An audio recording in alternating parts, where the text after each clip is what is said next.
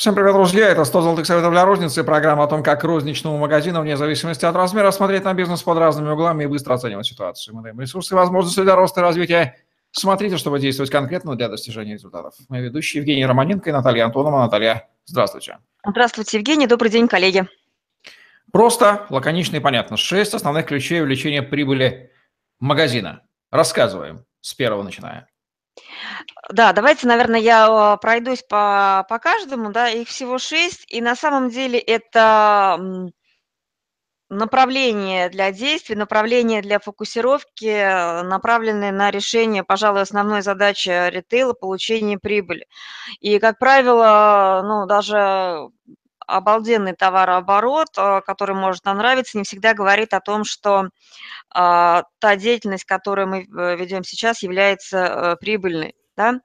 И, наверное, пожалуй, я начну с первого ключа, вернее, он шестой в списке в моем да, рейтинге, но я обращу на него внимание, потому что, пожалуй, это единственный, ну, как бы, вот такой, такая ремарка, где а,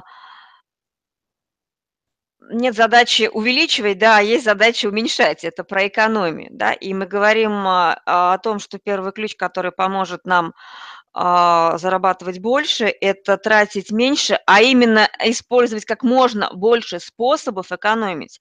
Иногда вот этот совет «тратьте меньше» используют превратно, то есть начинают урезать бюджеты на продвижение, на рекламу, на а, мотивационную составляющую, на развитие, это ошибочно. Вот ключевое звучит так. Используйте как можно больше способов сэкономить. И ищите эти способы а, Первонаперво для того, чтобы понять, э, на чем можно экономить, нужно вести статистику затрат. Да? И не просто фиксировать затраты, а тратить деньги по принципу э, то, что вложено, как влияет на на прибыль. То есть есть, конечно, постоянные затраты, постоянные издержки, но если вы а, расходуете какую-то определенную сумму денег, а, здесь важно понимать, насколько э, эти затраты в настоящий момент нужны, как они повлияют на товарооборот и на прибыль. То есть если э, результат от этих вложений, это первая история, где мы используем как можно больше способов сэкономить. А вторая история, мы про это очень часто говорим, то есть я здесь просто а, пытаюсь а, собрать в одном месте все советы, связанные с тем, как все-таки зарабатывать больше. Это а, наша задача привлекать в торговые точки а, максимальный трафик, да, то есть это мы работаем на привлечение, вернее так, используем имеющийся трафик торгового центра или данной локации, пешеходный и автомобильный. А, используем трафик, который генерит, генерит реклама, допустим, на сайт компании, на электронную витрину. Да?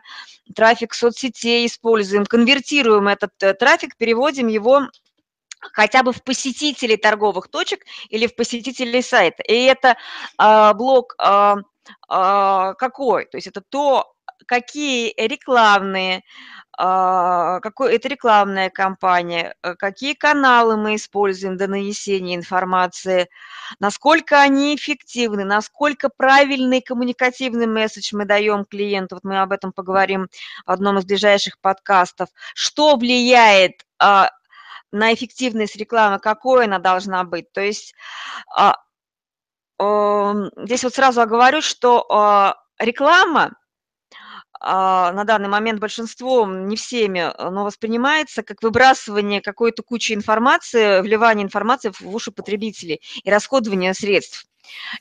Это издержки.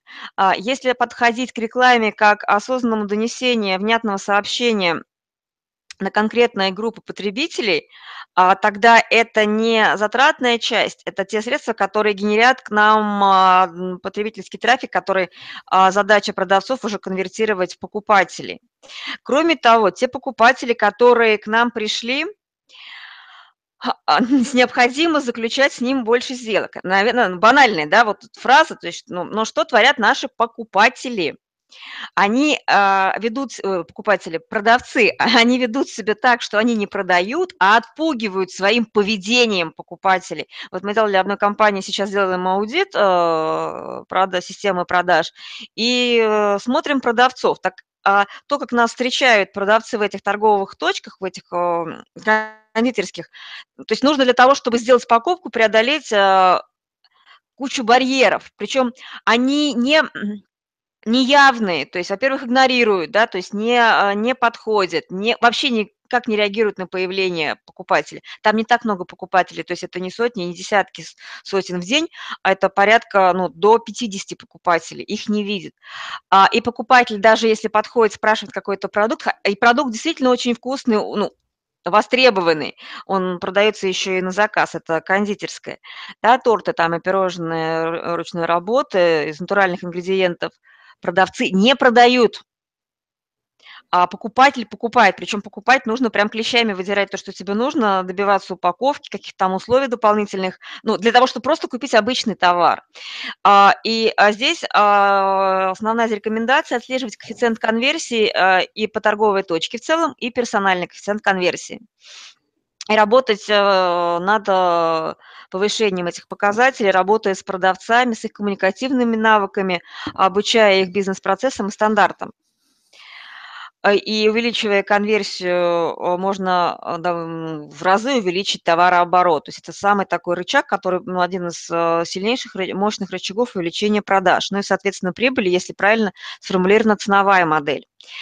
А, третий вернее так уже получается у нас четвертый совет, продавать больше тем, кто уже пришел. То есть э, первый из способов увеличивать э, объем покупки. Но здесь это и относится и к увеличению э, среднего чека, да, и к ну, то есть, чтобы покупали более дорогой товар, первый вариант, а второй, чтобы покупали больше единиц каждого товара, и а, это комплексность покупки. Один из способов, мы его затрагивали а, в одном из предыдущих подкастов, это а, пакетированные предложения, а, способ увеличения покупки. Кроме того, один из моих любимейших способов увеличения прибыли– это ценовой пофигизм игры с ценой, то есть использование правильной ценовой модели, которая позволяет, а, привлекая за счет правильной ценовой модели, привлекать а, покупателей за счет цены, свой магазин, но не давать скидки на товары, у которых э, спрос не зависит, не эластичный, не эластичный спрос, то есть ну, как бы не менялась цена, больше его покупать не будут. А, как ни странно, к, к товарам, таким товарам относится зубная паста, например, да, ну, то есть, ну, то есть ее просто, ну, не, бессмысленно ставить в акции, потому что люди не будут чистить больше, и покупать ее впрок тоже не будут, потому что, ну, это не, ну, не стиральный порошок. То есть на стиральный порошок, кстати, вот на это эластичный по цене продукт очень реагируют и даже запасы делают. А, игры с ценой, ценовой пофигизм, правильная ценовая модель. И здесь а, в каждой а, товарной группе, в, на каждом а, товарном рынке есть своя, на самом деле, своя специфика, ее нужно изучать. И для продуктовая розница, здесь большой пул для маневра, формат вли, магазина влияет на ценовую модель. То есть очень много факторов, которые позволяют все-таки за счет ценовой модели, моделирования отнош... Э, ценовой конструкции, которая также завязана, как мы уже говорили, на, наш... на отношениях с поставщиками, решать задачу прибыльности.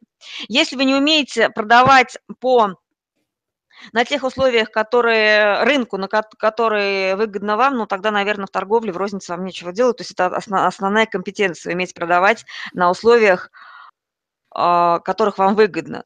Это может быть действительно дороже, а, но вы работаете на определенную целевую аудиторию, и вам ее хватает. Ну и один из э, способов, про который вот мы говорили в прошедшем подкасте, про программы лояльности, сделать как можно больше повторных продаж. А что позволит ритейлу э, делать эти продажи? Ну, во-первых, а, учитывать клиентов, лояльных клиентов, а, это получать информацию о, используя накопительные дисконтные карты, программы лояльности различные, получать эту информацию потребителей и делать персональные предложения. Мы вот как раз в прошлом подкасте говорили о том, как это делать, какие бывают фишки, мульки в, в построении системы лояльности.